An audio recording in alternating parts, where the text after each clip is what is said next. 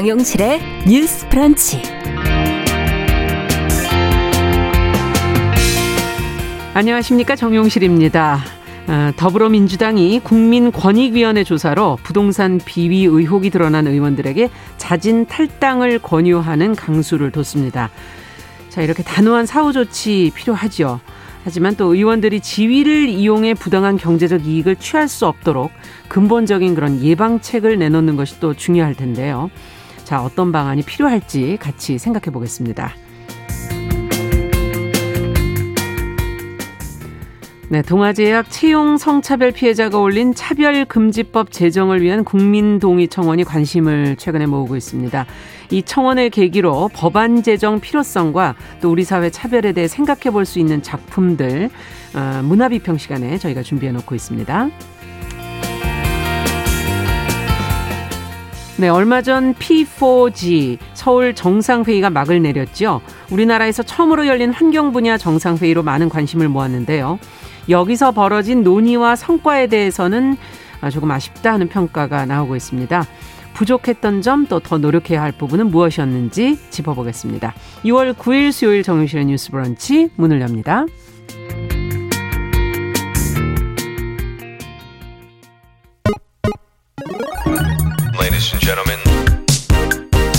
새로운 시각으로 세상을 봅니다. 정용실의 뉴스 브런치 뉴스픽. 네, 정실의 뉴스 브런치 항상 여러분들과 함께 프로그램 만들어 가고 있습니다. 오늘도 500분이 넘는 분들이 어, 유튜브로 들어와 주셨고요.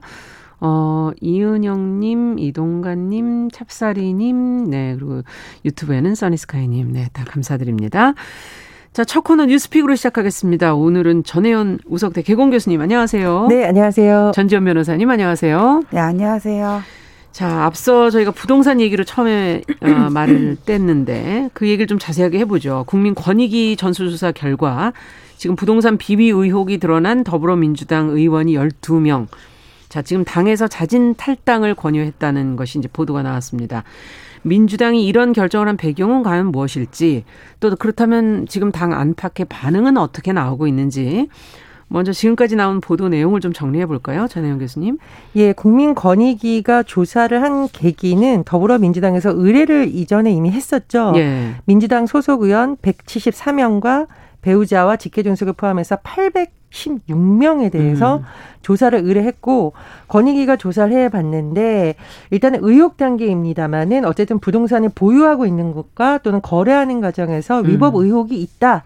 라는 사람이 12명이다. 그래서 명단을 민주당에도 넘겼고요. 예. 또 하나는 정부합동 특별수사본부의 명단이라던가 관련 의혹에 대한 내용이 이미 접수가 됐다고 합니다. 예. 그래서 합수본에서는 이미 엄정하게 수사하겠다라고 입장이 나왔는데 민주당에서 과연 어떤 조치를 취할지가 관심사였습니다. 음. 첫 번째로는 명단 공개를 할 것인가가 관심사였고요. 그랬죠. 두 번째로는 이런 의혹이 제기된 의원들에 대해서 당 차원이 어떤 조치를 내릴 음. 것인가가 관심사였는데 권익위에서 명단을 넘긴 바로 다음 날 결정이 났습니다. 네. 첫 번째로는 12명 의원은 탈당해라 이런 음. 것이죠.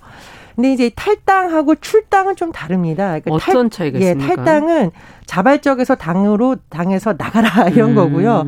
가끔 우리가 출당 조치를 내렸다라고 하는데 출당 쫓아내는. 예 그건 지도부에서 이 사람은 우리 당원이 아니므로 모든 당원들이 행사할 수 있는 권한을 정지시켜 버린다 음. 당원권 정지에 의미가 있는 거기 때문에 지금은 일단 자진 탈당을 권유를 한 상태입니다 그런데 음. 일부 의원들이 굉장히 억울하다고 의혹을 지금 부인을 하고 있어요. 예. 어제 조금 이렇게 그 공개된 내용을 한번 전해드리면 음.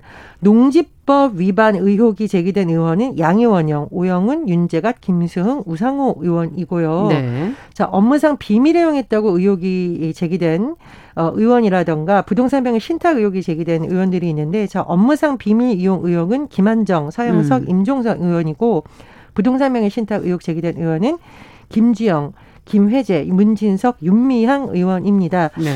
자, 일부 의원들은 뭐 적적으로 소명을 하고 있는데 우상호 음. 의원 같은 경우에는 2013년도 모친상 후에 묘지 용도로 음. 경기도 포천에 구입했고 시청에서 문의를 했다라는 음. 것이고 일부 의원들은 이미 조사를 받아서 무혐의가 났던 건데 또 이렇게 음. 하냐라고 반발하고 있는 상황이지만 민주당 입장에서는 소명의 기회를 주지 않고 그냥 출당 조치를 네. 시켰고요. 언제 출당을 해라, 탈당을 해라 네, 이렇게 권유를 해라. 했고 네. 성실히 수사에 협조를 하고 무혐의로 밝혀지면 그때 가면 복당을 허용해주겠다라고 결정을 아. 내린 겁니다. 물론 이제 이 의원들이 어, 어떻게 할지는 좀 봐야겠습니다만.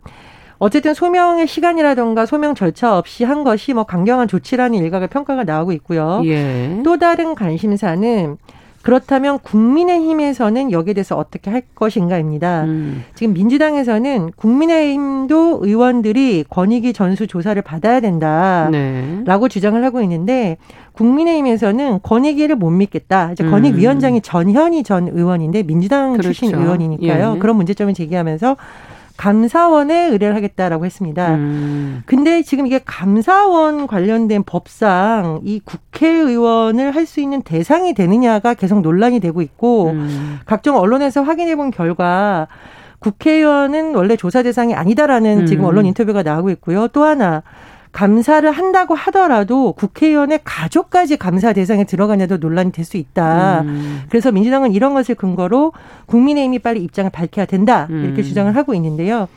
어쨌든 명단이 전달된 지 한 달 만에 강경 조치를 취한 것은 여러 가지를 좀 염두에 뒀다는 해석이 나오고 있습니다. 부동산에 대한 민심이 워낙 들끓고 있고 그렇죠. 최근에 여권의 일부 인사들이 여러 가지 의혹이 제기되면서 민심이 부글부글 끓고 있는 상황에서 네. 선제적으로 빨리 조치를 해서 음. 차라리 음. 털고 가는 게 맞다. 이런 좀 전략적 판단이 작용했다는 해석이 나오고 있습니다. 네. 자, 그렇다면 이번 조치에 대해서 어떻게들 평가를 하시는지 또 뭐 탈당을 권유하는 것이 사후 처방으로는 강한 조치일 수도 있겠지만 근본적인 것을 막을 수 있는 과연 예방책이냐 뭐 이런 질문도 할 수 있을 것 같고요. 또 어떤 방안이 그렇다면 있을까 이런 것도 같이 한번 얘기를 해주시면 좋겠네요. 전지현 변호사께 좀 여쭤볼까요? 네, 일단 음. 이번 조치와 관련해서는 뭐 손방망이다, 보여주기식이다 이런 비판이 있는 것 같은데요. 네. 저는 이건 어쩔 수 없었다고 봐요. 이게 자체적으로 국회의원들 개개인한테는 정치적으로 분명히 타격이고요. 음. 그다음에 국민권익위 조사라는 게 강제 수사권이 없잖아요. 네. 그래서 임의로 제출하는 그 부동산 현황 자료랑 등기부 등본이랑 교차 검증하는 식으로 이번에 음. 가려낸 거란 말이에요. 네. 그러니까 뭐 자금 조달을 어떻게 했는지 차명 여부에 대해서는 조사가 제대로 안 이루어졌거든요. 그렇군요. 그러면 더 큰 잘못을 했는데 운 좋게 넘어간 사람도 있을 것이고 아. 이 열두 명 중에는 분명히 억울한 사람도 있을 수 있다고 그렇겠네요. 봐요. 이거를 전부 다 해가지고는 의원직을 상실시킬 수는 없는 거잖아요. 음. 의혹 수준에서. 음. 그래서 이걸 가지고 손방망이다 보여주기 하는 거는 좀 지나치다 그런 생각이 들고요. 네. 그럼 근본적으로 막을 예방책을 고민해야 되는 거 아니냐 그렇죠. 이렇게 말씀을 하셨는데 이 이해충돌 방지법이 얼마 전에 사실 통과가 됐어요. 네. 원래는 부패 방지법이라 그래가지고는 업무상 지위를 이용해서 재산상 이득을 취득한 경우에 처벌하는 규정이 있기는 했는데 네. 손혜원 의원 전 의원 재판에서도 보는 것처럼 이게 과연 비밀성이 있는지 음. 그 인과관계가 있는지 재산상 이 취득과 관련해 가지고는 예, 예. 계속 이렇게 쟁점이 되거든요. 그다음에 음. 근본적으로 이거는 사후적인 처벌밖에 안 되잖아요. 그렇죠. 근데 4월 달에 통과한 이해충돌 방지법을 보면은 뭐 내가 예를 들어서 인허가 권자인데 예. 이해관계가 있는 사람이 인허가 신청을 했다거나 그러니까 이해 충돌의 우려가 있거나 아니면은 공정 활동을 저해할 우려가 있거나 음. 아니면은 뭐 직무 유사 행위를 할 때 이렇게 신고를 하도록 해가지고는 네. 사후 처벌이 아니라 이거를 사전에 음. 신고하도록 그런 법적 근거를 두기는 했어요. 네. 근데 저 이 법의 맹점이 뭐냐면은 저 이 법을 쭉 읽어봤는데 무슨 말인지 잘 모르겠어요. 어려워요. 예, 아니 무슨 얘기냐면 명료하지 않다는 거예요. 명료하지 않아. 이해 충돌의 범위를 어디까지 볼지가 음. 명확하지 않는 거고 내가 그리고 사전 신고 안 했다고 하더라도 과태료 처분밖에 안 받거든요. 아. 그럼 신고 안 하고 문댈 수도 있는 거고요. 그러네요. 신고 내용이 또 공개하도록 돼 있지도 않아요. 예. 그다음에 이게 또 뭐냐면은 모든 형사 사건이 그렇듯이 음. 직무상 이해 관계를 또 엄격하게 해석을 하다 보면은 예. 이게 실무자들만 처벌받고 상급자 결제만 아, 하는 사람은 책임자는. 직무상 이해 관계가 없었다고 넘어갈 수가 있거든요. 네. 그래서 이거 하부 지침 시행령을 통해 가지고는 이 부분 구체화하지 않으면 음. 모처럼 이렇게 사전에 방지할 수 있는 규정을 뒀다고 하더라도 실효성이 없을 그렇겠네요. 수 있으니까 이거 음. 1년 있다가 시행하거든요. 그때까지 보완책 제대로 마련하셔야 되겠군요. 됩니다. 네. 시간은 뭐 한 1년 정도 있지만 또 길지 않고요. 말씀해 주신 것처럼 지금 만들어진 법으로도 이제 조금 보완만 한다면 또 어느 정도가 예방이 가능하지 않겠는가 지금 얘기를 해주셨어요. 어떻게 보십니까, 전현 교수께서? 어, 아까 브리핑을 조금 더 보충 설명을 드리면 네. 전원의 탈당을 의혹이 제기된 의원들에 대해서 민주당이 탈당 권유했는데 다만 네. 비례대표 의원이 탈당하면 비례대표는 원래 당의 소속으로 되는 거기 때문에 그렇죠. 어, 의원직을 상실할 수가 있어요. 그래서 비례대표 음. 의원들은 출당을 시키는 걸로 지금 결정이 났다라는 거 조금 네. 더 보충 설명을 드리고요.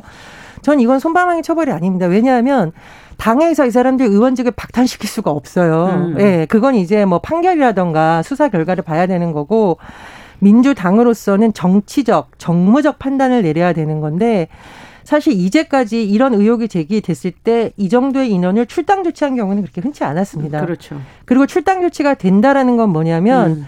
본인이 공천권을 행사할 수 있는 지역구 여러 가지 관련된 것도 사실은 권한에 다 박탈시키는 거나 마찬가지거든요. 네. 그래서 이런 부분을 저는 좀 봐야 되는데 다만 이것이 국민들의 신뢰를 회복할 수 있는 후속 조치로 계속 이어질지 좀 음. 봐야겠죠. 그래서 합동특별수사본부가 엄정하게 수사를 하고 했다고 했으니까 수사를 예. 하는 거고 이 의원들도 뭐 일부 의원들은 좀 억울하겠습니다마는 그냥 이 조치를 받아들여서 빨리 음. 수사에 성실하게 응한 다음에 네. 무혐의 처분이 나면 복당 신청을 하는 것이 더 지금 어, 상황에서 맞다 이렇게 보고요. 또 하나는 전 이제 국민의힘 자꾸 감사원 얘기를 하는데 네. 그러면은 지금 권익위의 전현희 전 위원, 의원을 문제 삼는 거라면 감사원의 그럼 최지영 감사원장 문제 또 이게 논란이 정치로 될 수가 있어요. 뭐 네. 뭐 야권의 일부 정치인들이 최지영 감사원장을 차기 대선 후보로 거론하는 건 또 맞냐 이렇게 하지 말고 그냥 저는 국민의힘도 빨리 결정을 내리는 것이 맞다고 보고요. 6월 11일 날 이제 당 대표 선출 전당대회가 열리잖아요. 네. 국민의힘이 당 대표가 선출되면 어떤 식으로든 이 문제에 대해서 빨리 정리를 하고 가는 것이 국민들의 신뢰 회복 어, 특히 음. 국회에 대한 신뢰 회복 차원에서도 필요하다고 봅니다. 네, 국민의힘 얘기로 그냥 넘어가 버리셨는데 이제 근본적인 예방책은 따로 마련될 필요는 없나요? 어떤 보완해야 될 얘기는 없나요? 이해충돌 방지법 얘기를 해주셨는데 예. 이게 사실은 법적으로 사전에 예방할 수 있는 여러 가지 장치가 있고 저는 또 하나 상임위 배정이 정말 핵심 정보를 취득할 수 있는 경로거든요. 네.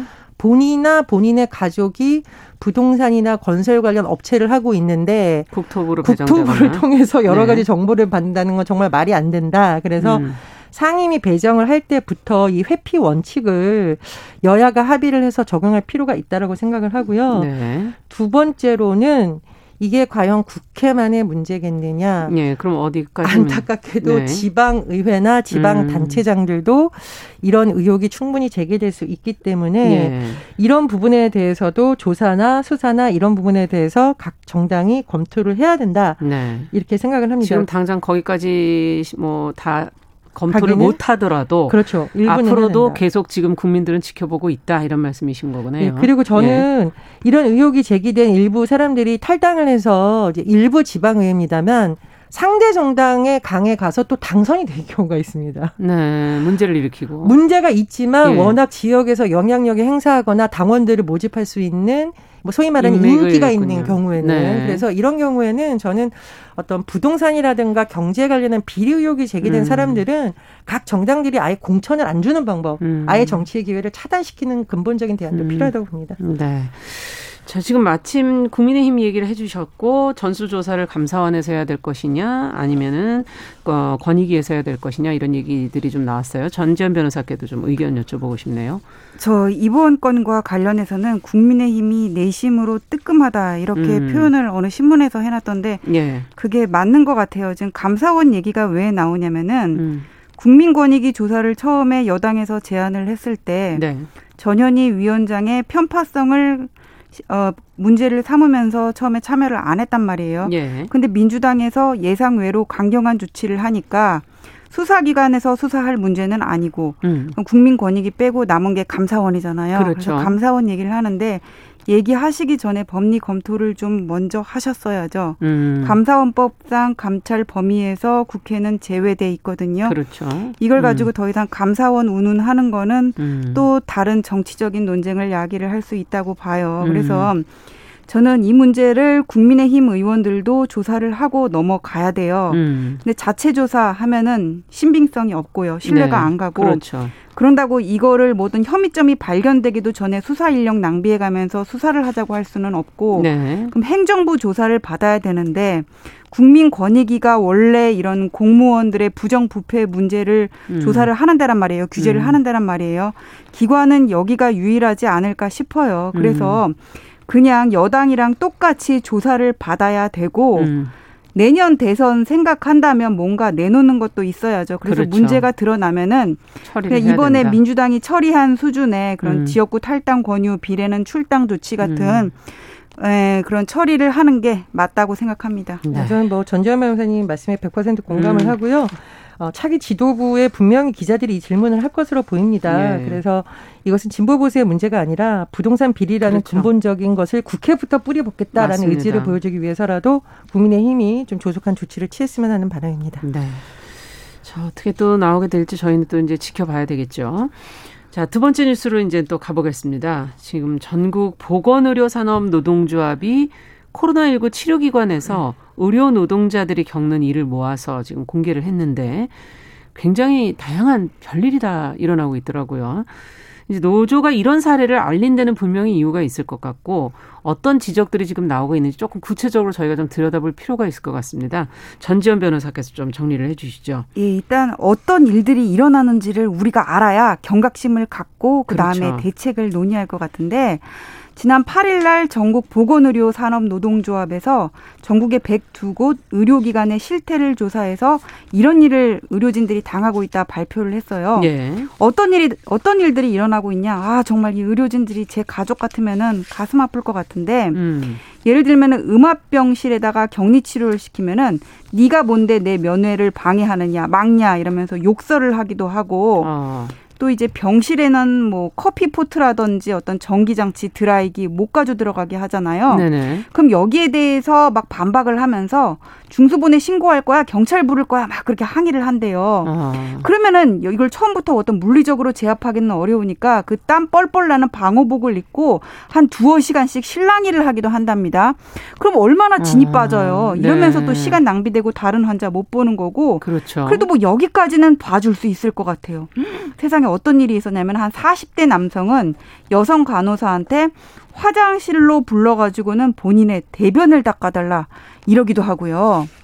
그다음에 옷을 네. 전혀 입지 않고 이불도 안 덮고 누워 있기도 하더라는 거예요. 이거는 분명 이건 성희롱의 예. 문제거든요. 어. 그다음에 또 어떤 분은 관절 치료를 한다고 살아있는 벌을 살아있는 벌이 관절 치료를 하는데 좋다는 건 이번에 알았습니다. 택배 주문을 했는데 그 벌을 병실 안에 가지고 들어갈 수가 없잖아요. 아, 그렇죠. 그러니까 간호사가 보관하게 하기도 하고요. 어. 어떤 사람은 이제 확진 판정을 받으니까는 나를 영성 양성으로 만든 너희들을 벌하겠다, 저주하겠다, 막 이러면서 폭언을 양, 하기도 했다. 양성은 본인이 걸린 거 아닌가요? 그러니까 어, 나는 양성이 아닌데 너희들이 이렇게 만들었다 이랬다는 거예요. 예. 그러니까 이러니 어떤 현장의 의료진들이 견딜 수가 있겠냐고요. 아. 그러니까 감정적, 육체적으로도 힘든데 예. 감정적으로 이렇게 시달리다 보니까는 전부 이런 고통을 호소를 하고 있고 이번에 실태 조사를 할때 네. 부산의 한 간호사는 가로로 얼마 전에 사망하기도 했다는 그런 실태가 아. 이번에 조사를 통해서 나왔습니다. 네. 저희가 뭐 극단적인 선택을 한 사례도 저희가 예전에 보도를 해드린 적이 있었는데 이제 또 과로사를 했다는 지금 얘기까지 해주시니까 참 씁쓸하네요. 자, 이 문제가 간혹 이제 보도를 통해서 뭐 성추행이라든지 갑질을 하는 그런 문제들이 특히 환자 의사들이 환자를 대성을 하는 경우도 거꾸로 보도가 된 적이 있었는데 사실은 더 많은 또 의료 노동자들이 고충을 겪고 있는 것도 현실인 것 같습니다. 자, 이걸 어떤 대책을 세워야 할까요? 이거를 그냥 또 둘 수는 없는 일 아니겠습니까? 특히 코로나 상황에서는. 코로나19 현장에서 예. 근무하는 의료진들 얼굴 마스크 벗은 거 한번 보신 적 있으신가요? 마스크를 너무 오래 쓰고 있어서 음. 이 마스크 주변이 얼굴이 다 파였습니다. 네, 맞아요. 예, 그동안 많은 국민들과 정부가 의료진 덕분이라며 찬사를 보냈지만 음. 찬사만 보내주고 사실은 감정 노동, 육체 노동 시키고 있다는 비판 계속 제기됐고요. 그렇죠. 최근에도 이렇게 안타까운 사건이 음. 있었기 때문에 가장 중요한 건 일단 인력을 충원을 해서 적어도 음. 쉴 시간은 제대로 확보를 해줘야 된다. 음. 환자들의 의식 개선도 중요하지만 인력이 어느 정도는 돼야 쉴수 있는 상황이기 그렇죠. 때문에 정부에서 이 대책부터 만들어야 되는데 살펴보니까 정부가 5월 27일에 한번 발표를 했어요. 그래서 네. 의료 인력 지원을 하고 뭐 단기 일자리 사업이나 지자체 행정 인력을 보건소에 근무하도록 재배치하겠다라고 했는데 음. 이런 부분 좀 많이 배치돼야 된다라고 보고 병원 문화를 한번 돌아보면 저희 프로그램에서 한번 다른 적이 있는데요. 우리나라는 왜 전문직 여성들을 모두 나에 대한 서비스직으로 여기는지 음. 이 문제 바뀌어야 됩니다. 음. 이게 스튜어디스들, 그러니까 항공사 근무원들한테도 나타나는 비슷한 행태가 많았었죠. 성희롱 예. 성폭력하고 개인적으로 뭐 커피 해와라, 뭐 라면 네. 끓여와라, 뭐 담요가 축내덮니가 너무 심각하다는 문제. 심지어 일선에 있는 검사들한테도 이런 일이 뭐 문제가 제기된다 반다 했었고, 네. 뭐 간호사뿐만 아니라 여성 뭐 의사들한테도 이런 일이 있고 해서 네. 넓게 보면은 전문직 여성들에 대해서 이렇게 성희롱하고 함부로 대하는 문화 바뀌어야 되는 거고요. 음. 좁게 보면은 저는 사실 더 좋게 보면은 의사와 간호사들에 대한 환자들의 태도도 사실 다른 경우가 많습니다. 음. 그래서 여성들이 상대적으로 많은 이 간호사들에 대한 여러 가지 보호 장치를 사실 병원에서도 해줘야 예. 되는 거고 또 하나는 저는 육체적 피로도 굉장히 극심한데 이런 특수 상황에서 근무하는 의료진들이 사실은 본인이 이미 정신적으로 굉장히 그렇죠. 고통을 겪는 예. 많거든요. 그래서 필요하다면 국가 차원에서 뭐 사후 상담을 해준다던가 음. 힐링을 할 수 있어서 국가에서 지원해주는 프로그램을 음. 지금부터 좀 차근차근 마련해서 음. 코로나 상황이 안정된 이후에 이분들이 그런 치유의 시간을 좀 갖는 여건을 미리 좀 만들었으면 하는 바람입니다. 네. 전지현 변호사께서는 어떻게 보세요? 지금 여러 가지 대안들을 좀 내주셨는데. 예, 이게 대통령까지 나서서 이 문제를 지적은 했지만은 이게 신속하게 해결되기 어려운 게 뭐냐면은 의료 인력이라는 그 인력은 인력군은 전문성이 필요하잖아요. 네.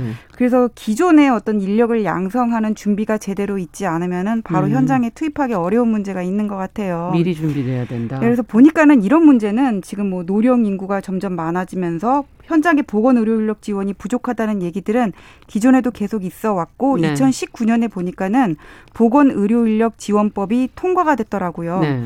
이 법에 보면은 복지부 장관이 나서서 계획 세우고 3년마다 실태 조사하고 의료 인력 지원 전문 기관 지정하도록 돼 있는데 네.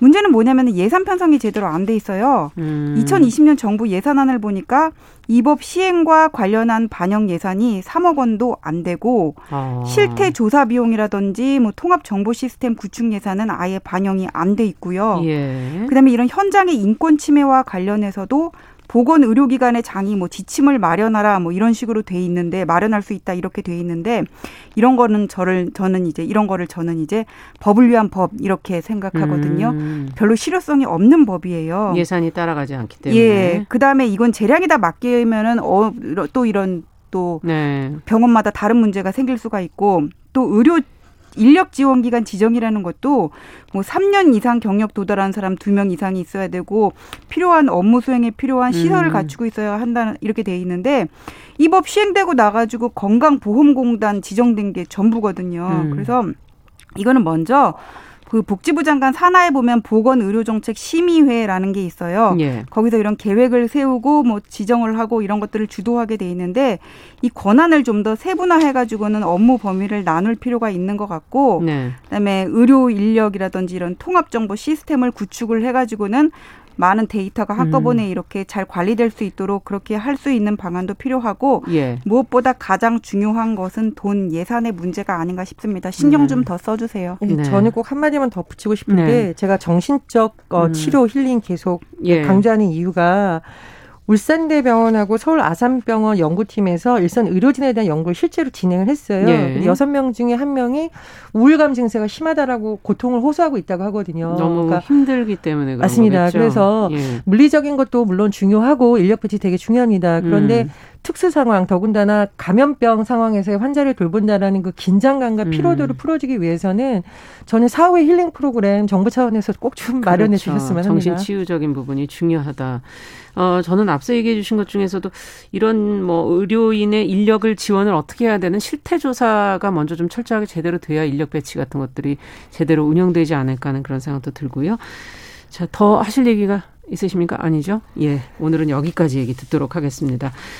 참, 어, 신경 써야 될 부분이 한두 가지가 아니구나 하는 생각도 들고 앞으로도 저희가 계속 좀 짚어보면서 어, 뉴스를 또 계속 여러분들께 전달해 드리도록 하겠습니다. 예, 그리고 벌, 커피포트 반입 안 됩니다. 다시 한번 말씀드립니다. 네, 잊지 마시고 좀 협조해 주시기 바랍니다. 네. 뉴스 pick 전지현 변호사 전혜원 우석대 객원 교수님과 함께 했습니다. 감사합니다. 감사합니다. 자, 정용실의 뉴스 브런치 듣고 계신 지금 시각 10시 29분 30분 향해 가고 있고요. 라디오 정보센터 뉴스 듣고 오죠. 코로나 백신 접종이 점차 속도를 내면서 정부가 방역 신뢰 국가와 단체 여행을 허용하는 travel bubble을 본격 추진합니다. 국토부와 문체부는 싱가포르와 대만, 태국, 괌, 사이판 등과 travel bubble을 우선 검토하고 있습니다. 국방부 검찰단과 국방부 조사본부는 오늘 오전 8시 30분부터 공군 제20 전투비행단 군검찰과 공군본부 검찰부, 공군본부 법무실 인권나래센터를 전격 압수수색하고 있습니다. 부실 수사의 핵심으로 꼽히는 공군 검찰에 대한 압수수색은 오늘이 처음입니다. 더불어민주당과 정부 청와대는 오늘 협의회를 열고 한미 미사일 지침 종료에 따른 국내 우주산업 부양책 마련을 위해 당정 간 테스크포스를 구성하고 우주산업을 총괄하는 국가우주위원회를 국무총리실 산하로 격상하기로 했습니다. 지금까지 라디오 정보센터 조진주였습니다.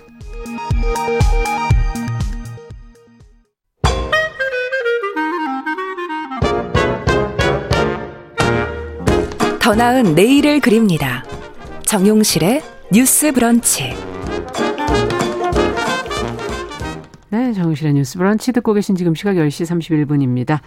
필환경 시대를 맞아서 기후변화의 심각성을 좀 되새기고요. 환경 이슈들 짚어보겠습니다. 환경하자 서울환경운동연합의 이우리 팀장 차례해 주셨습니다. 어서 오십시오. 네, 안녕하세요. 자, 오늘은 어떤 얘기를 좀 해볼까요? 네, 오늘은 말도 많고 탈도 많았던 P4G 음. 서울 정상회의에 대한 이야기 가져왔습니다. 네. 지난 5월 말에 서울에서 제2차 P4G 서울 정상회의가 개최되었었는데요. 네. 한국에서 개최된 최초의 환경 분야 다자 정상회담이었고 그럼요. 또 많은 눈길을 끌었고 심지어 또 정부에서도 엄청나게 홍보를 했거든요. 예. 그래서 이 P4G가 무엇인지 그리고 또 왜 말도 많고 탈이 많았는지 얘기를 해보려고 음. 합니다. 말 많고 탈 많았는지 몰랐는데 잘 잘 되고 있는 줄 알았는데요. 저희만 알았나 봐요. 아, 그런가요? 그러면 네. P4G가 일단 뭔지부터 좀 설명해 주세요. 어, 피포즈라는 그 말의 줄임말인데 이렇게 해석을 해보면 예. 녹색 성장과 글로벌 목표 2030을 위한 연대라고 보시면 되겠습니다. 네. 그 정부기관과 기업, 시민사회 등이 파트너로 참여를 하면서 기후변화 대응과 지속 가능한 발전 목표를 달성하려는 글로벌 협의체라고 글로벌 보시면 되겠는데요. 협의체. 네, 이 글로벌 협의체가 모여서 회의를 한 것이 바로 이번 회의 정상 각국의 정상들이 거죠. 쭉 나와서 의견도 발표하고 하던데요. 네, 네, 예. 맞습니다. 일단은 2015 2015년에 열린 유엔 총회에서 2030년까지 달성하기로 한 의제가 있었습니다. 그게 예. 바로 지속 가능 발전 목표 인데요. 예. 각 나라가 발전은 하되 지금 이 기후 변화 상황이 너무 심각하니 좀 더 지속 가능한 발전을 지향하자라는 음. 목적으로 뭐 예를 들면 기아 종식, 성평등, 음. 깨끗한 물과 위생, 뭐 불평등 완화, 그리고 기후 행동, 깨끗한 에너지 이런 것들을 이제 주제로 경제, 환경, 사회 부분이 좀 더 조화롭고 지속 가능하게 음. 발전할 수 있도록 이런 필요한 목표들을 17개를 목표를 설정을 했습니다. 17개의 목표가 네. 있어요. 네, 예. 맞습니다. 피포즈의 목표는 2030년까지 달성하기로 한 이 지속 가능 목표 중에 17개 중에 총 5가지 식량, 물, 에너지, 도시, 그리고 순환 경제 이 주제로 해결책을 또 개발을 해서 개발도상국에 제공을 하는 그런 역할들을 하고 있고요. 네. 2018년 10월에 덴마크 코펜하겐에서 처음 1차 정상회의가 열렸었고 예. 그리고 이제 5월에 제2차 피포지 정상회의가 바로 서울에서 열렸던 것입니다. 네, 그렇군요. 그럼 2030년까지 아마 이런 식으로 계속 이 협의체가 계속 운영이 되면서 그렇죠. 그 17개의 목표를 계속 논의를 하게 되는 거군요. 네, 이번에는 이제 다섯 가지를 주로 네. 얘기를 했다는 그런 말씀이신 것 같은데 네. 식량, 농업, 물, 에너지, 도시, 순환 경제 이렇게 다섯 분야의 어떤 해결책을 개발해 보겠다. 그렇죠. 자, 그러면 음 결과가 나온 게 이제 중요하지 않습니까? 시작이 됐고 그렇죠. 이제 끝났으니까 네, 결과를 점검해 보도록 하죠. 네, 일단 이틀 동안 진행된 이 제2차 피포지 서울 정상회의는 서울 선언문이 채택이 되면서 마무리되었습니다. 네. 이 서울 선언문 안에 있는 내용들은요. 음. 뭐 녹색 회복을 통한 코로나19 극복, 그리고 지구 온도 상승 1.5도 이내 억제를 지향하자.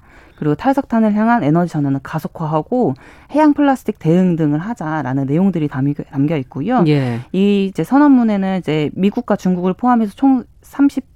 8개국의 또 음. 국제기구 9곳이 서울 선언문에 대한 지지를 선언을 하기도 했습니다. 많은 국가들이 참여했네요. 네, 이렇게 예. 정상회의가 끝나고 나서 한국 정부가 이제 개발도상국의 녹색 회복 지원이랑 또 탄소 중립 실현을 위한 강화된 기후 환경 행동 방안을 국제사회와 함께 약속을 했다라고 하면서 이제 이게 바로 우리 이번 피포지 회의의 주요 성과라고 밝혔습니다. 네.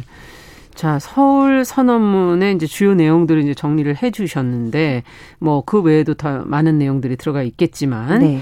어, 그러면 이제 여기서 앞서 얘기해 주신 개발도상국의 녹색 회복 지원과 탄소 중립 실현을 위한 강화된 기후 환경 행동 방안 이렇게 네. 이제 얘기를 하셨어요. 네. 탄소 중립으로 가려면 지금 어느 정도 단계에 와 있는 건지 어떻게 보십니까? 사실 굉장히 음. 더딘 상황이거든요. 일단은 네. 어, 이제 2030년도까지는 탄소 중립을 위해서는 2030년도까지는 온실가스 배출을 45% 정도로 줄여야 되는 상황이고 예. 또 2050년도에는 탄소 중립이니까 0% 수준으로 가야 되는 거죠. 네. 그러니까 그런데 30년까지는 반으로 줄여야 되는 거군요. 어쨌든. 네, 맞습니다. 근데 지난 이제 2018년도 국가 온실가스 인벤토리 보고서를 통해서도 예. 지금 계속 온실가스는 상향을 하고 있거든요. 그러니까 온실가스 배출량이 점점 계속 증가하고 있는 상황이거든요. 예. 그런데 이제 여기에서 뭐 석탄 발전소를 폐쇄하거나 신규 석탄 발전소 막지 않고 예. 에너지 전환하지 않고 그리고 기존의 온실가스를 내뿜었던 산업들을 계속 유지를 하면 즉 화석연료를 계속 사용을 한다면 음. 계속 온실가스는 계속 배출량이 증가할 수밖에 없는 거죠. 음. 그래서 지금 현재로서는 탄소 중립 실현이 거의 불가능할 정도라고 저희는 이제 예측을 하고 있는 상황입니다. 45%를 줄이는 게 중요한 게 아니라 늘지 않게 하는 거부터도 안 되고 있다. 거죠. 네. 네. 그렇습니다. 그렇군요.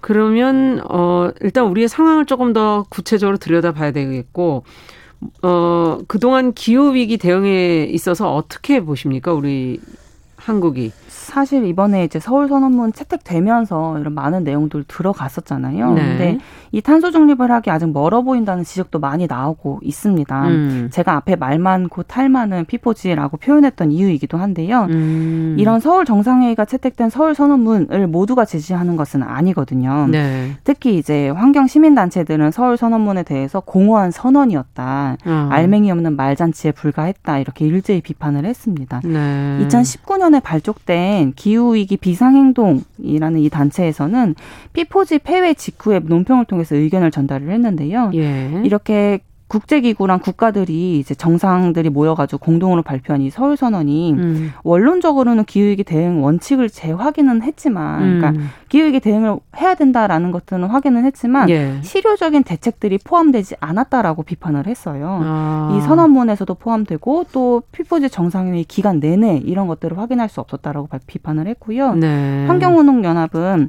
한국 정부로서는 사실 자가당착에 가까운 선언이라면서 음. 다른 국가의 국가 온실가스 감축 목표를 상향을 하라고 독려는 했는데 음. 실제로 한국은 그 상향에 대해서 동료 다른 국가를 독려하기 전에 우리부터 다시, 다시 살펴봐야 된다라고 음. 비판을 같이 했습니다. 네, 지금 환경 단체들에서의 반응이 상당히 냉소적으로 지금 나오고 있는 것 네, 같은데요. 네, 맞습니다. 예, 우리가 먼저 우리부터 돌아봐야 된다 지금 그 얘기를 하는 건가요? 네. 모두가 다? 네, 맞습니다. 공원 선언이다, 뭐 알맹이 없는 말잔치다라고 비판한 이유는 한국의 기후위기 상황을 사실상 돌아보지 않고 대규모 국제 회의를 열어서 그린워싱을 했다라는 그린워싱? 예. 그린워싱을 이제 말씀드리면 실제로는 친환경적이지 않은데 마치 친환경적인 것처럼 아. 홍보하는 위장 환경주의를 뜻합니다. 네. 이렇게 그린워싱을 통해서 정부들이 막 정부가 막 많이 노력을 하고 있다라고 이야기를 했다라고 그래도 이걸 거죠. 계기로 좀 나아지지 않을까요? 이렇게 냉소적으로만 반응을 하시는데. 그러, 그렇게 된다면 예. 참 감사하고 고마운 일이기는 한데요. 예. 사실상 지금 현재 좀 더 살펴보면 그 방금 말씀드린 국가 온실가스 감축 목표 상향이 굉장히 이제 지금 현재 이슈에 있습니다. 음. 이걸 좀 살펴보면요.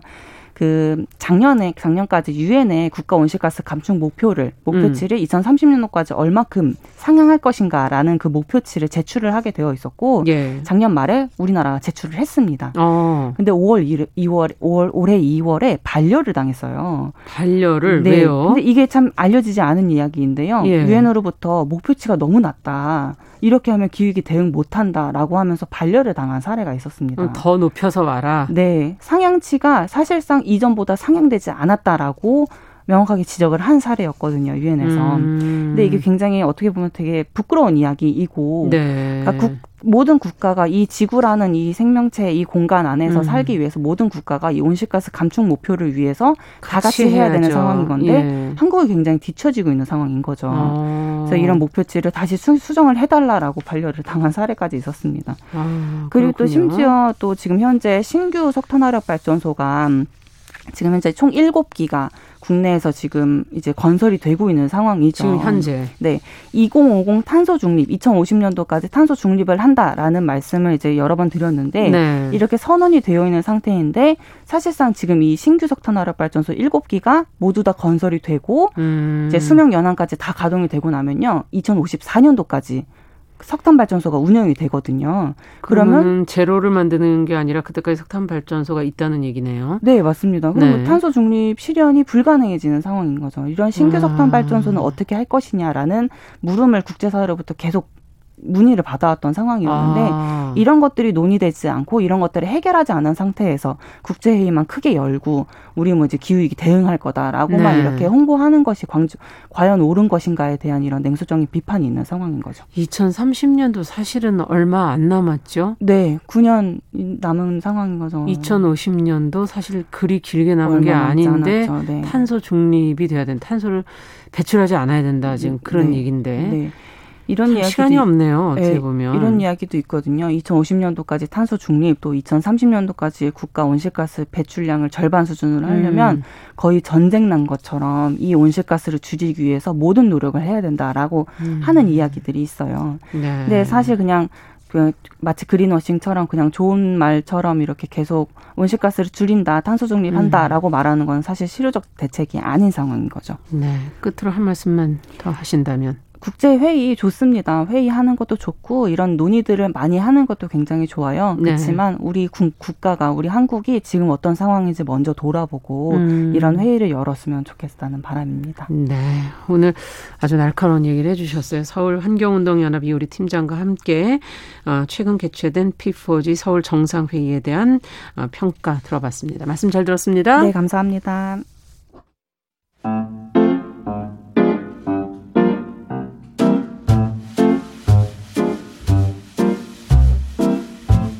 정용실의 뉴스 브런치는 여러분과 함께합니다. 샵 9730은 짧은 문자 50원, 긴 문자 100원으로 모바일 콩과 유튜브는 무료로 참여하실 수 있습니다. 네, 정용실의 뉴스 브런치 듣고 계신 지금 시각 10시 43분 향해 가고 있습니다. 자, 이번에는 아, 대중매체와 사회문화 현상에 대해서 여성의 시각으로 좀 이야기해보는 시간이죠. 손희정의 문화비평 시간입니다. 손희정 평론가 자리해주셨습니다. 어서 오십시오. 네, 안녕하세요. 자, 오늘은 차별금지법에 관한 얘기를 해주신다고요? 네, 그렇습니다.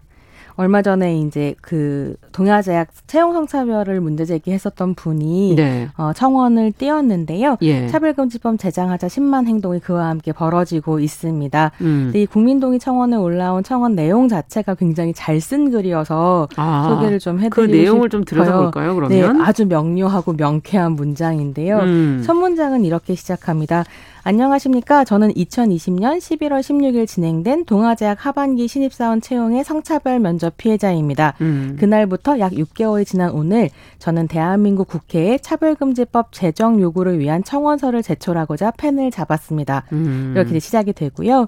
이에 이어서 이 청원의 목적이 개인의 억울함을 호소하거나 소급 입법을 통해서 해당 기업의 형사처벌을 요구하기 위함이 아님을 음. 분명히 하고 양심을 가진 시민으로서 도 덕을 실천하기 위해서라고 밝히, 고 있습니다. 네. 이렇게 이제 계속 이어서 쓰는데 본인이 유복한 한국인 부모님 밑에서 태어나서 음. 서울에서 거주하고 음. 4년제 대학을 졸업한 이성애자 비장애인 정규직으로서 음. 만 25년 인생의 대부분을 기득권으로 살았지만 음. 성별을 이유로 한순간에 이것이 무너지는 경험을 했다면서 차별금지법 필요를 호소했습니다. 네. 청원의 마지막에는 다음과 같은 내용이 들어가는데요.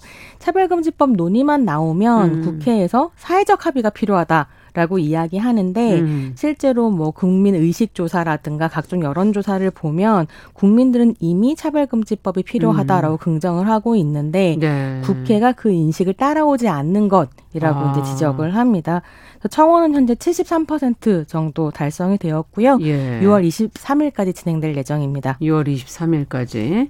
자, 지금 어 내용을 잠시 들어보니까 상당히 자기 자신에 대해서도 냉철하게 하면서도 또 분석을 굉장히 어, 날카롭게 지금 하고 있는 거 아닌가 하는 생각도 들고요. 저희가 포괄적 차별 금지법을 그동안 이제 뉴스픽을 통해서 여러 번 저희가 다뤘었고 청취자분들 아마 늘 들으시는 분들이라면 어, 참 많이 다룬다 이렇게 네. 얘기하실 수도 있을 것 같기는 한데 이 법안 뭐 가짜 뉴스도 있고 그렇기 때문에 좀 이 법안에 대해서 어, 자칫 오해하시는 분들도 좀 있으시더라고요. 네네. 예. 이한 번도 좀 짚고 나가죠. 예, 좀. 네. 설명을 드리면 좋을 것 같은데요. 간단하게 소개를 하자면 지금 입법 청원이 진행 중인 포괄적 차별금지법은 2020년 정의당 장혜연 의원이 대표 발의한 법안입니다. 네. 이 법안은 차별금지 유형으로 성별, 장애, 나이, 언어, 출신 국가 등 23개의 항목을 규정하고 있고요. 네. 2011년에 이미 발의된 바가 있죠. 권영길 의원이 발의했었던 법안이랑 매우 유사한데 음. 다만 코로나19 이후 상황을 좀 더 고려해서 병력 또는 건강 상태 음. 때문에 차별받아서는 안 된다라고 하는 이제 항목이 추가가 됐습니다. 네. 근데 이제 차별 유형에 성적 지향과 성별 정체성 부분이 음. 포함이 되면서 보수 기독교를 중심으로 적극적인 반대가 펼쳐지고 아, 있는 건데요. 네. 말씀하신 것처럼 이와 관련해서 각장, 각종 가짜 뉴스가 음. 온라인에 퍼지고 있습니다. 뭐 대표적인 예가 이런 건데요. 차별금지법이 만들어지면 목사가 동성애 반대 설교를 해도 처벌을 받는다. 아. 뭐 이런 이제 내용들이 있어요. 예. 근데 이런 것들은 사실과 전혀 다른 거짓말입니다. 그 법안에 없는 내용이군요. 네. 그러니까 차별금지법은 기본적으로 국민의 생존과 인간다운 삶을 위해서 반드시 반드시 필요한 네 가지 영역에서의 음. 차별을 금지하는 법안인데요.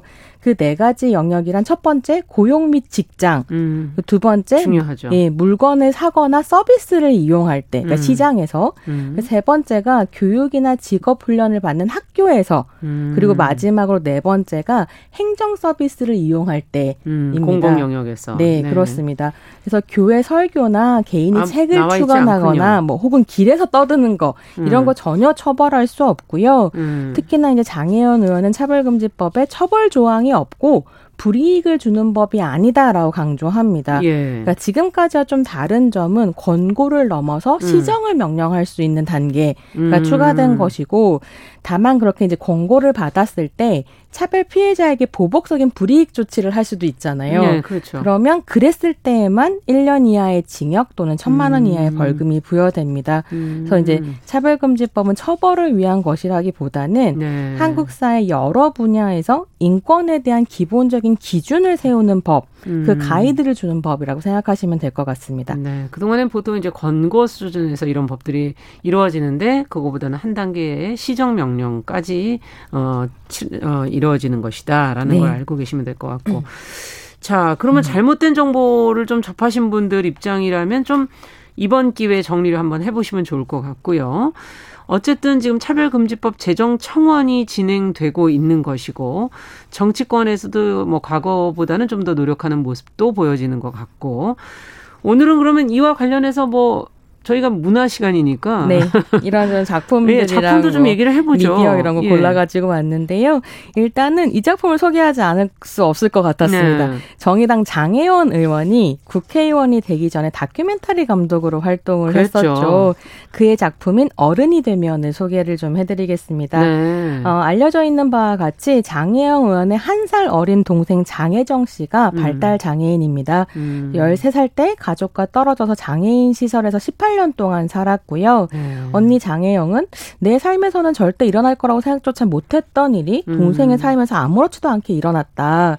어, 그런 걸 이제 깨달으면서 시설에서 데리고 나와야겠다라는 아. 생각을 합니다. 특히나 그 시설이라는 곳이 예. 장애인들에게 조용히, 얌전히, 가만히 시설 규칙만을 따르라고 이야기하는 음. 통제의 공간이었기 때문이었고요. 네. 그래서 이제 동생을 데리고 나와야겠다라고 생각을 했는데 예. 물론 장혜영 씨가 혼자서 그렇게 마음을 먹는다고 해결되는 건 아니었고 동, 예, 동생 혜정 씨도 아. 언니랑 살고 싶은지 그렇죠. 예, 시설을 나오고 싶은지 나와서 잘 적응할 수 있는지 이런 게 이제 필요한 거죠. 네. 그러니까 그런 여러 가지 조정 과정들과 음. 서로에게 이제 정이 들고 가족이 되어가는 과정을 다루는 영화가 어른이 되면입니다. 아.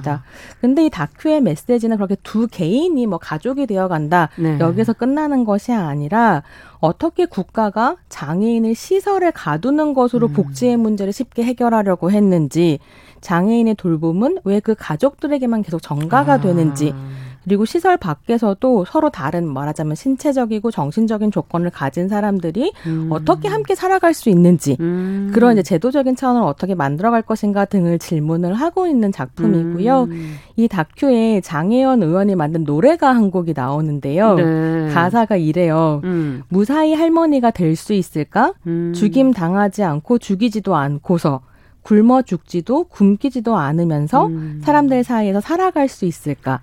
동생이. 네. 근데 음. 이게 사실 동생만의 이야기가 아니라 본인도 네, 본인의 거겠죠. 이야기이기도 음. 한 거죠. 저는 이 노래 가사야말로 음. 차별금지법의 필요를 잘 보여주고 있다고 생각하는데 무사히 할머니가 될 수 있을까? 이, 이, 차별금지법이 적어도 직장, 시장, 학교, 공공 서비스 등 아. 공적 영역에서는 네. 누구도 차별받지 않고 무사히 할머니와 할아버지가 되어가는 이런 아. 법인 거죠. 참 그러네요. 여러 가지 질문들이 떠오르게 되는 그런 네. 질문이네요.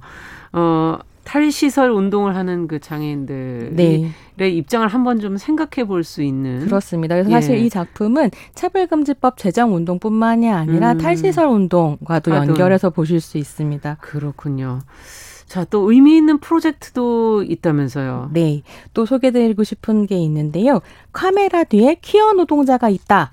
는 메시지를 전하는 음. 노동인권 프로젝트 스탠바이 큐입니다. 어. 성적 소수 문화인권 연대 연분홍 치마와 한빛 미디어 노동인권센터 이렇게 두 단체가 함께 이제 진행을 하고 있는 프로젝트인데요. 예. 한빛 센터는 많이 들어보셨을 거예요. 음. 2016년에 TVN에서 조연출 일을 하다가 유서를 남기고 세상을 떠난 이한빛 PD가 예. 이제 사망한 이후에 만들어져서 미디어 노동 환경 개선과 노동인권 보장을 위해서 노력하고 있는 단체 입니다. 음. 그 활동의 연장선상에서 미디어 노동자들 사이에도 성소수자가 있다는 음. 문제의식을 바탕으로 이제 스탠바이 큐를 기획하게 된 거죠. 네. 그래서 뭐 성소수자 친화적인 미디어 제작 환경 가이드라인을 발표하는 등 다양한 활동을 펼치고 아. 있는데요. 포털에서 이제 스탠바이 큐, 뭐 한빛 미디어 센터 이렇게 검색하시면 홈페이지에 들어가 보실 수 예. 있어요. 그래서 지금 이제 라디오 방송을 들으시는 분들 중에도 미디어 현장에서 일하고 계시는 성소자분들이 계실 텐데 그렇죠. 뭐 이제 현장에서 경험하시는 어려움이나 차별, 음. 여러 가지 고민 같은 것들에 대해서 상담도 받아보실 수 아. 있고요. 여러 가지 정보를 좀 얻으실 수 있으니까 들어가 보시면 좋을 것 같습니다. 네. 그러니까 이게 지금은 상시적으로 연결돼서 활동하고 있는 프로젝트인 거군요. 네, 그렇습니다. 네, 프로 스탠바이 큐라는. 네, 네. 네. 자, 언론 매체에도 지금 차별금지법 제정에 대해서 좀 함께 생각해 보자고 하는 그런 칼럼들이 어 많이 실리고 있던데 그 중에서도 좀 인상적인 게 있었다면서요? 예, 그렇습니다. 음. 저는 이게 양심적 병역 거부자이면서 음. 평화단체 전쟁 없는 세상에서 활동하고 있는 이용석 씨 칼럼이 좀 흥미로웠는데요. 음. 인터넷 신문 오마이뉴스에 게재된 글이에요. 네. 제목이 비장애인 남성 이성애자인 나 차별 없을 줄 알았는데 입니다. 어, 이용석 씨는 얼마 전에 그 이제 병역 거부자라는 이유만으로 부당한 일을 당할 뻔한 적이 있다라 칼럼을 음. 쓰고 있는데 이용석 씨가 올해 4월에 평화운동과 전쟁, 병역 제도를 다룬 책인 평화는 처음이라라는 책을 출간을 했거든요. 예. 이제 서울시 교육청에서 학교의 평화통일 교육 활성화를 위해 평화통일 교육 꾸러미라는 책을 이제 리스트를 짜가지고 네. 제공을 했었는데 이 평화는 처음이라 그 리스트에 포함이 된 거죠. 예. 이제 일부 국회의원과 언론에서 병역 거부자가 쓴 책이다. 자격 없다. 빼라. 이렇게 된 거예요. 음. 서울시 교육청은 문제 없다라고 리스트를 유지를 했다고 하는데요. 그러니까 이용석 씨 입장에서는 차별을 사실 크게 겪어본 적이 그렇죠. 없는데 아 차별이라고 하는 건 정말 맥락적으로 형성되는 것이구나라고 음. 생각을 했다고 하고요. 누구나 차별의 대상이 될 수 있다고 강조합니다. 그러면서 이제 차별금지법은 나와 당신을 포함해서 음. 누구나 겪을 수 있는 차별을 줄여나가자는 법이라고 설명을 합니다. 네. 이 칼럼과 함께 또 한 가지 꼭 소개시켜드리고 싶은 이제 인터넷 신문이 있는데 예. 뉴스앤조이라는 신문입니다. 예. 기독교 인터넷 신문이고요. 음. 차별금지법을 가장 격렬하게 반대하는 곳이 보수 기독교 교회죠. 그렇죠. 당연히 모든 기독교 신자가 반대하는 것은 아니고요. 음. 진보적인 기독교 매체인 뉴스앤조이에서는 다양한 입장과 소식들을 좀 전하고 있습니다. 아. 그래서 어, 신자이면서 근데 또 다른 목소리도 궁금하다 싶으신 네. 분들께서는 뉴스앤조이 목소리만은 아니다. 네네 접속해 보시면 될 것 같습니다. 그렇군요. 6월이 사실 성소수자 인권의 달이기도 해서 또 차별을 없애자는 목소리가 아무래도 더 사회적으로 높아지지 않을까 싶은데 그런 움직임도 있다면서요? 네, 이게 세계적으로 매해 6월이 성소수자의 달, 뭐 음. Pride Month라고 음. 이제 합니다. 아주 영어 발음이 네, 좋은데요. 네 근데 이게 성소수자 네. 인권 운동의 결정적인 계기가 됐던 스톤월 항쟁을 기념하는 건데요. 음. 그래서 한국에서는 매월 6월, 매, 매년 6월에 서울 퀴어 문화 축제와 한국 퀴어 영화제가 아. 이제 열립니다. 그래서 또 홈페이지 들어가시면 내용 보실 그렇죠. 수 있습니다. 6월 23일에 어, 뭐또 개봉되는 작품들도 있는 것 같고 관심 있는 분들 또 함께 해 주시면 좋겠습니다. 오늘 손희정의 문화비평 차별금지법 제정에 대한 우리 사회의 관심 또 같이 할 작품들 같이 살펴봤습니다. 손희정 평론가와 함께했습니다. 감사합니다. 네, 감사합니다. 자, 정용실의 뉴스 브런치 수요일 순서 저희 여기서 마치고요. 저는 내일 오전 10시 5분에 다시 찾아뵙겠습니다. 감사합니다.